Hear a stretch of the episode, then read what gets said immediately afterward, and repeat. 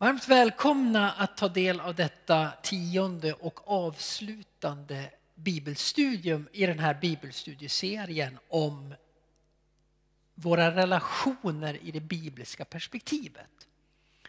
Och idag är också del tre av eh, de eh, avslutande studierna som har handlat om när livet går sönder. Och idag kommer Jobs bok i Bibeln att stå i fokus. Min favoritteolog Ignatius, han skrev ungefär 70 år efter Jesus några brev.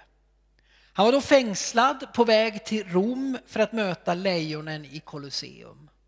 Han skriver i de där breven att han såg fram emot att få lida martyrdöden på arenan och såg alla försök att undgå denna död som en ohälsosam rädsla vilket skulle förslava honom under dödens makt. Och så säger Ignatius, citat. Det tillstånd du befinner dig i kan föra dig närmare Gud beroende på hur du reagerar på det. Och jag vet inte om du har lagt märke till hur, hur det ofta är så att människor med, med mörka, med jobbiga, med tunga upplevelser i livet framhåller just dem som oumbärliga. Visst finns det löften i Bibeln till oss? Löften, ja, ja Bibeln är ju i själva verket översållad med löften av olika slag. Gud lovar och vill inget hellre än att hjälpa oss. Och han håller sina löften och han älskar oss så makalöst enormt så vi inte ens kan föreställa oss hur mycket.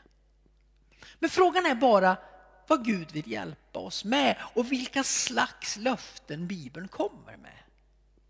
Är det att vi ska få svar på alla våra böner om att få köra stans finaste BMW? Eller är det betydligt viktigare saker?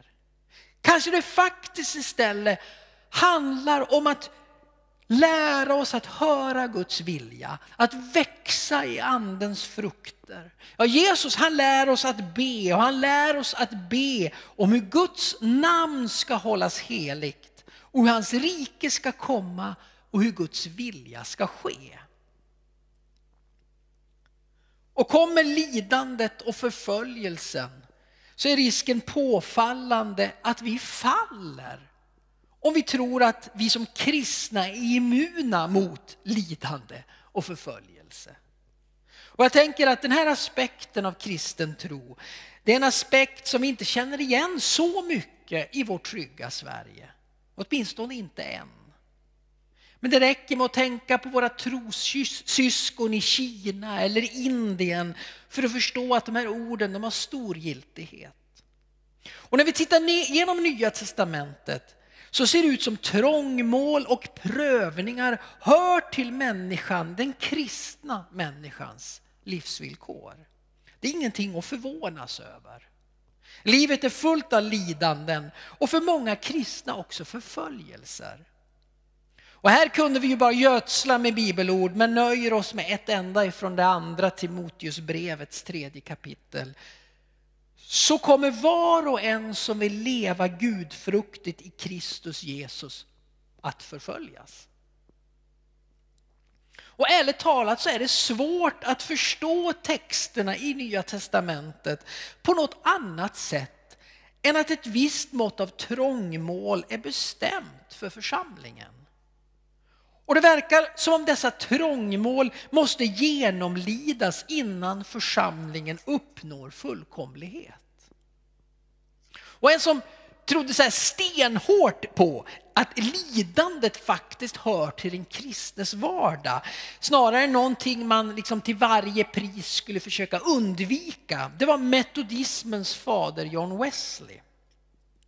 Och det berättas om hur han vid ett tillfälle på sina ständiga resor genom England på hästryggen drabbas av ångest över att han inte på så länge har behövt lida för Gud. Och han drabbas av tankar om att han kanske inte är på rätt väg. Att Gud har tagit sin hand ifrån honom och han ber Gud om ett tecken. Så när han kommer ridandes där så får en bonde syn på honom.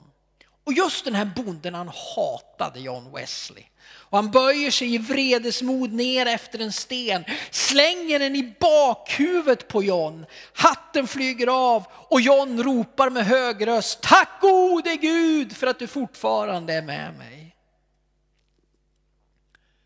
Vi talar inte så gärna om de här sakerna. För det blir inte direkt världens mest uppsluppna stämning när vi gör det. Men det kanske är så att det finns en andlig lag enligt vilken den enskilde troende, likväl som hela Kristi kropp, församlingen, i likhet med Kristus själv ska bli fullkomnad genom lidande. Romarbrevet 8.17. Men är vi barn, då är vi också arvingar. Guds arvingar, Kristi medarvingar, om vi delar hans lidande för att också få dela hans härlighet. Genom lidandet kommer också segern. Jag berättade förra bibelstudiet hur jag och Mia julen 2004 Båda två minst sagt bara var en hårsmån ifrån att omkomma i vågornas raseri i Kaolak och tsunamin. Vi hamnade mitt i det vredgande vattnet som slog oss båda blåslagna och som så när dränkte oss och avslutade våra liv. Vi klarade oss bevisligen med inte så mycket mer än ärr över hela våra kroppar. Men mer än 200 000 människor hade ju inte samma lycka. Vår berättelse är tsunamikatastrofen. Men en katastrof blir till en katastrof just för att den drabbar mig. Det är inte så att tsunamin är viktigare eller värre än någon annans lidande. Men den är min och det är ju den jag kan dela. För vi har alla de där dagarna i livet, de där ögonblicken. När vi, vår kära eller mam, mamma eller pappa dör i cancer. När vårt barn togs ifrån oss, när jag förlorade mitt jobb, när någon utnyttjade mig sexuellt, när bilolyckan förändrade allt på ett ögonblick eller när min man visade sig vara otrogen. Vad gjorde tsunamin med min tro? Ja, dels så var jag sjukskriven under en rätt lång period av den där våren. Delvis först av de fysiska skadorna. Under den första månaden så kunde jag som mest ta mig till toaletten. Men också utav vad det gjorde med min tro, med mitt liv, med mig. Och jag ställde mig naturligtvis frågan om jag någonsin skulle kunna arbeta som pastor igen. Skulle jag någonsin kunna stå i en talarstol? Skulle jag någonsin kunna tala ärligt om en god Gud? Och hade du frågat mig månaderna, halvåret efter tsunamin så skulle jag svara att jag kommer aldrig mer att stå i en talarstol. Men här står jag idag. Och jag önskar att du skulle kunna se detta som mitt personliga vittnesbörd. Så här var det för mig. Tron bar när den prövades som mest. Att se så mycket djävulskt lidande, att se döda människor överallt, att vara så nära döden man bara kan komma och ändå undkomma den, den gör någonting med en människa. Och det svåraste för mig mitt i allt detta bearbetning, det var kanske inte lidandet eller döden. Det var att alla vanliga bortförklaringar inte fanns där. Det var inga maktlystna människor som låg bakom. Det var ingen krigsapparat som skulle hållas igång. Det var inte ens våra strukturer som det var fel på. Det var liksom inte miljöförstörelsens fel. En tsunami den bygger på helt andra, mer enorma saker som ni vet med jordplattor som skaver mot varann och så till slut blir det en spänning och så släpper det. Och det har gjort den här frågan betydligt svårare för mig personligen. Allt detta låg liksom inbäddat i själva skapelsen av den här jorden. Och förutom fa familj och vänner och samtalsterapi, en gång i veckan under ett helt år gick jag i samtalsterapi med en kristen terapeut. Så var det också en annan slags vän som hjälpte mig att bearbeta mina sår. Jobb. Den här boken som anses vara den äldsta boken i Bibeln under våren i spåren av tsunamin så levde jag med jobb. Jag åt, jag andades. Jobs bok. Jag läste den från början till slut, från början till slut, till och med från slut till början. Jag läste Jobs bok ständigt och jämt. Och jag har ställt mig frågan tillsammans med Jobs bok, går det att leva med Jesus i en ond värld? Går det att leva med tro på Jesus i, en värld, i vår värld utan att behöva göra våld på sig själv? På verkligheten eller Guds ordet? Går det att tro på Jesus på riktigt när allt ser ut som det gör runt omkring oss? Var finns Gud mitt i våra lidanden? För temat för Jobs bok, innehållet i Jobs bok, ja Jobs bok är inte lösningen på det teologiska problemet med lidandet. För svaret, det hade jag innan lika mycket eller lika lite som efter. Nej, frågan handlar istället, går det att lita på Gud mitt i lidandet? Är det möjligt? Och ni kanske känner Jobb, jag vet inte. Jobs bok är en bok som handlar om, går det att säga någonting om Gud överhuvudtaget i en människas lidande? För mig blev den frågan helt avgörande. Nu var det ju så att tsunamin kom och jag och tusentals andra var med där och flera hundratusen dog. Jag överlevde, och jag överlevde. Men frågan för mig som kristen blir ju, går det att säga någonting om Gud mitt i detta ofattbara lidande? Alltså något annat än klyschor. Något annat än undanflykter. Den frågan handlar Jobs bok om. Och ramen för berättelsen den är ganska enkel. Satan kommer inför Guds tron.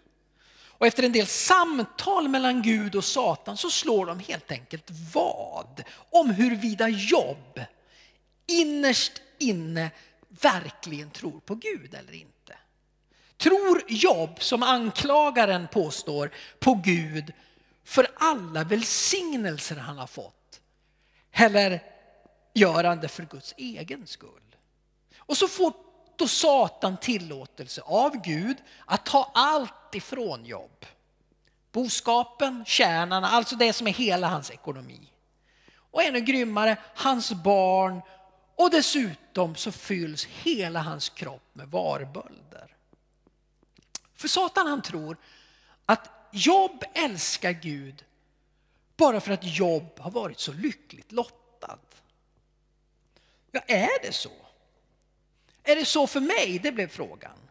Jag som har haft en lycklig kristen uppväxt med vänliga föräldrar, fått åka på skidsemester varje vinter. Säger jag mig älska Gud bara för att jag har haft det så bra?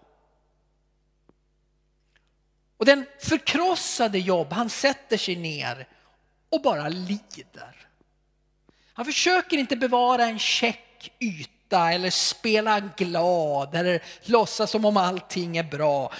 Och så kommer det tre vänner till honom för att visa medlidande och tröst. Och det står att när vännerna kommer så är Jobb så skadad av sorg och sjukdom att de inte ens känner igen honom. I sju dagar och sju nätter sitter de i tystnad med honom på marken för de såg hur mycket han led. Och jag tycker att det är så gott att de gjorde precis så där. De sitter med honom. När en människa lider och är i sorg så är det viktigaste vi kan ge den människan närhet, att bara vara där. Inga svar och ingen uppmuntran utan att bara finnas där. Och Jobs vänner de kommer inte med några svar, de kommer inte med några käcka tillrop om att det här kommer att ordna sig. De bad inte ens en kraftfull bön och uppmanade Job att tro att allt kommer att bli bra. De bara satt där. De var tillsammans med honom. De sitter, står det, tillsammans med honom på marken. Och vännerna de är, är stora föredömen här när de sitter tysta till dess att Jobb själv börjar prata. Och då börjar Jobb med, som vi ser i det tredje kapitlet, att förbanna den dag han föddes. Varför dog jag inte när jag föddes? genast när jag kom till världen? Varför fanns en famn som tog emot mig och ett bröst som jag fick dia? Varför blev jag inte som ett nergrävt foster, som barnen som aldrig fick se ljuset? Då skulle jag nu ligga i ro, sova en ostörd sömn. Och vännerna de förstår att det jobb har varit med om det är fruktansvärt jobbigt och tufft och de låter liksom jobb bara häva ur sig. Men så frågar den förste, Elifas, lite försiktigt om han möjligtvis får säga någonting. Om Jobb kanske orkar lyssna på honom. Och så formar Elifas här en teologi. En teologi som går ut på att livet drabbar oss efter vad vi förtjänar. Kapitel 4, vers 7. Tänk efter. När gick en oskyldig under? Var gick en rättrådig förlorad? Detta har jag sett. De som plöjer ondska och sår ofärd, de får skörda det. Och så blir Elifas råd till jobb att söka sig till Gud för då kommer allting att vända. Och kanske menar Elifas, och det här är någonting som vi ganska ofta hör och som till viss utsträckning kanske till och med stämmer, menar Elifas är det en fråga om en fostran ifrån Gud. Och Elifas undrar, var finns Jobs tro nu? Varför blir han som har hjälpt så många nu så vankelmodig så fort han själv drabbas? Kanske är det så att Jobb har en tom tro. En tom tro. Här är ju Satans fråga igen, fast klätt med ett mer andligt språk. Och då svarar Job Elifas med att jag har inte syndat. Och det är ingen som har lyckats visa mig vad min synd nu skulle bestå. Nej, synden den är inte anledning till lidandet. Och så fortsätter de andra två vännerna på samma linje. Den att Gud, den kan, han kan inte vara orättvis. Och att svaret till det här lidandet, det måste vi hitta i Jobs eget liv. Om man bara gräver lite djupare. Men Job han, han vidhåller boken genom att han är oskyldig. Han är oskyldigt drabbad av detta onda. Och det är ju någonting som jag vidhåller när det gäller tsunamin. Det finns ingen mening med det som hände. Att det sen kan skapas mening ur allt, det är ju en helt annan sak. I kapitel 9, vers 21 säger Jobb, jag är oskyldig.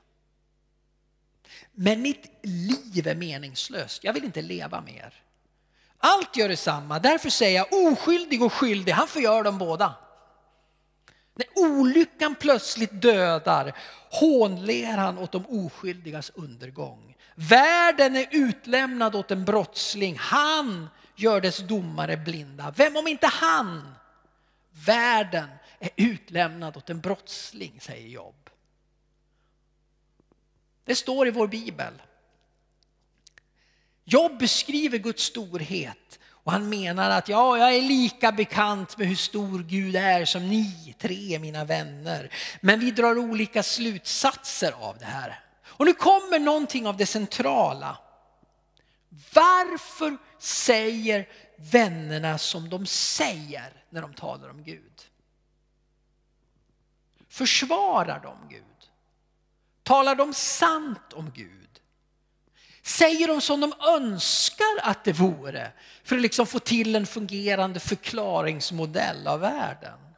Men Jobb han tar hellre risken eller han kanske inte har så mycket kvar att förlora. Att med, med, med sitt eget liv som insats tala sant om Gud.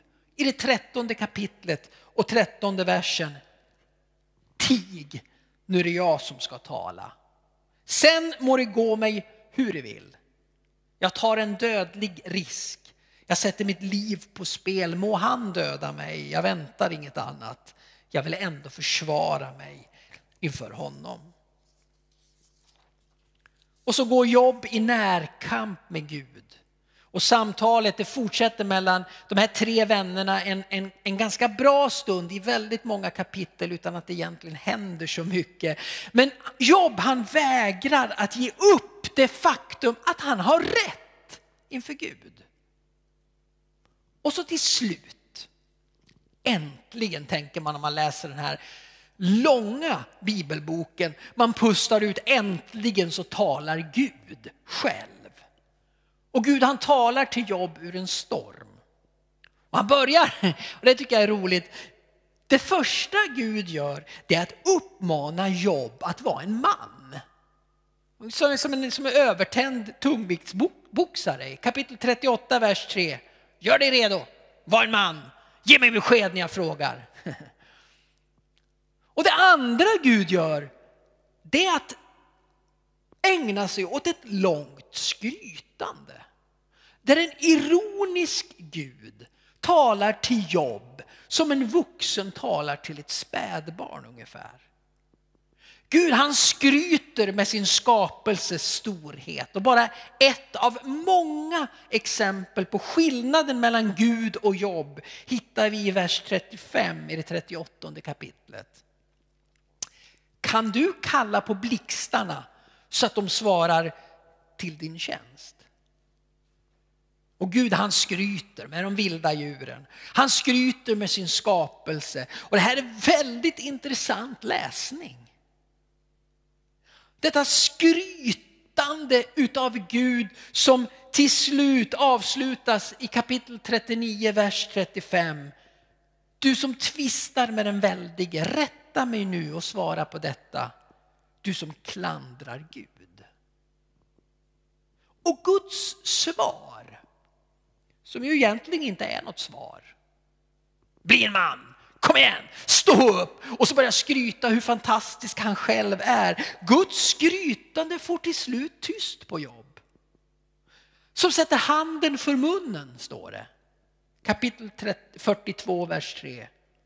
Ja, jag har talat om det jag inte begriper. Det som är för högt för mig. Det som jag inte vet något om. Lyssna nu så ska jag tala, ge mig besked när jag frågar. Förr hade jag bara hört om dig. Nu har jag sett det med egna ögon. Jag är till intet jord och ångrar mig i stoft och aska. Ja, slutet på boken är väldigt intressant. Dels Jobs kommentar, förr hade jag bara hört om dig. Nu har jag sett dig med egna ögon. Det är inte så att Job får några nya svar. Det är inte så att han läser en teologisk utläggning som gör honom klokare eller hör en predikan som ger honom svaren han söker. Svar som antagligen inte finns. Den bok i Bibeln som helt och hållet handlar om lidandets problem ger oss inget svar. Och på något sätt har det svaret, eller brist på svar, för mig varit det bästa av svar. Det här är lika obegripligt för mig som universums storlek eller hur Gud själv kom till. Men trösten är att Jobb, han nöjer sig utan svar. Ja, nu måste ju också jag kunna göra det. Det som förändrar Jobb, det var mötet med Gud. Mötet med den Helige. När han såg Gud smälte frågorna. Och sen så talar Gud en gång till innan boken är slut. Men den här gången talar han till Elisa, Elifas, kapitel 42, vers 7. När Herren hade talat så till Jobb sa han till Elifas från Teman, jag är vred på dig och dina båda vänner. Ni har inte talat sanning om mig som min tjänare Jobb. Och därför behöver Jobb be för dem. De har inte talat sanning, säger Gud. Vem i boken var det som sa att världen är utlämnad åt en brottsling? Vem är det som sa att Gud bollar med oskyldiga och skyldiga bäst han vill? Vem var det som anklagade Gud för det ena och det andra i boken? Och det var jobb, inte vännerna. Det var jobb. Magnus Malm, författaren, han skriver Tillbedjan uppstår först när sanningen om mitt liv möter sanningen om Gud. Tillbedjan uppstår först när sanningen om mitt liv möter sanningen om Gud. Och en vän till mig har ibland beskrivit det här som en slags bönelåda, som det skulle finnas en låda här på scenen som jag liksom kliver in i och så ber jag där till Gud och så blir jag liksom den jag tror att Gud vill att jag ska vara i bönen och så kliver jag ur lådan och så är jag någon annan. Jag liksom kliver in i den här lådan när vi ska utöva relation med Gud.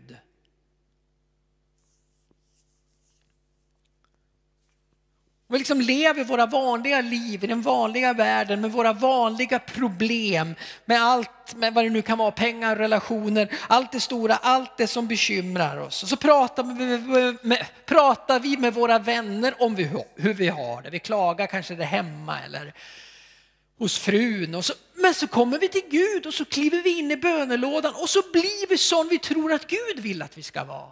From, fin, och så säger vi ingenting om hur jobbig chefen på jobbet är, hur dum i huvudet han är. Ja, ni vet. Vi liksom börjar tänka på vad som passar sig. Det passar sig liksom inte att, att, att, prata med Gud om hur enormt less jag är på min fru eller hur komplett störd min kollega är eller hur förtvivlat svårt jag har att tro. Det passar sig inte att vara sådana som vi är och så censurerar vi oss själva inför Gud. Vi blir sådana vi tror att Gud vill att vi ska vara.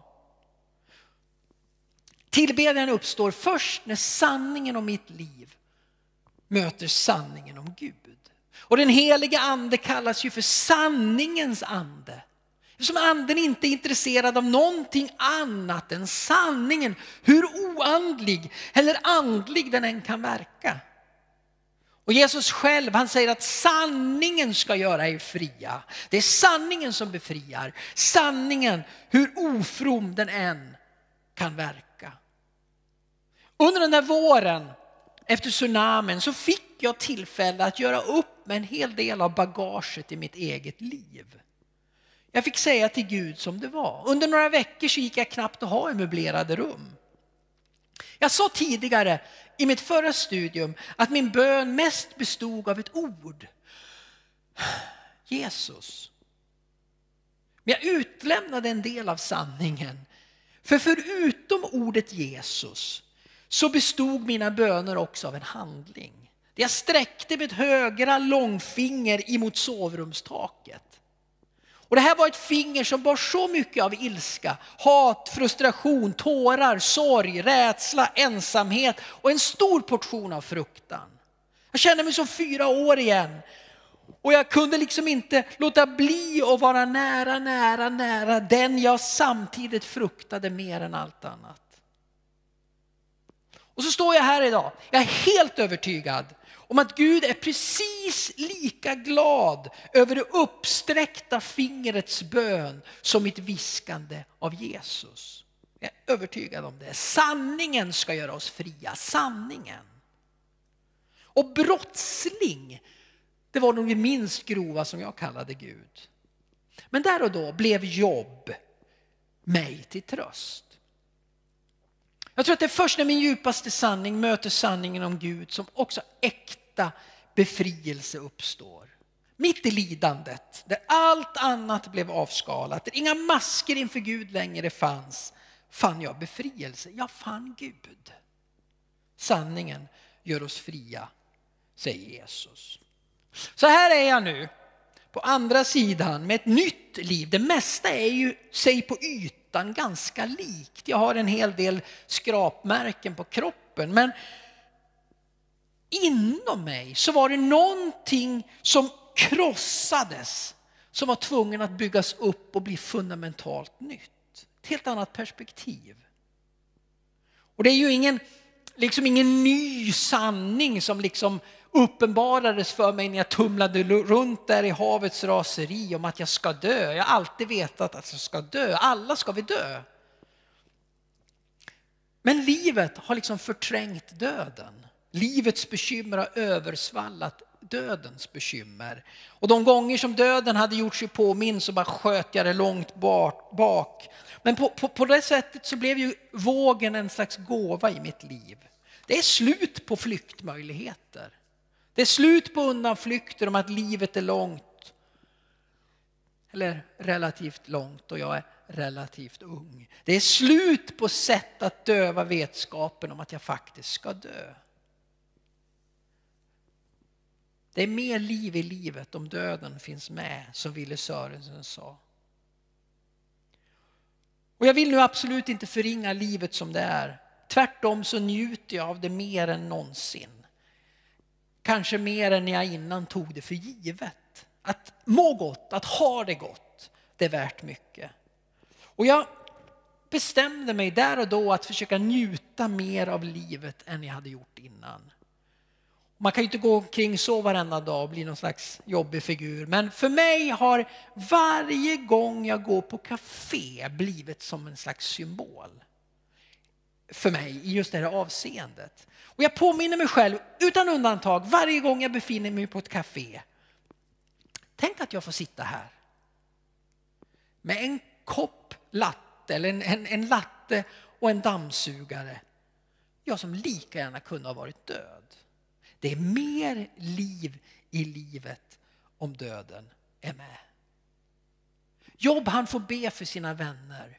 För Jobb han sa till Gud som det var. Inte nödvändigtvis det som är sant, men det som var hans livs sanning.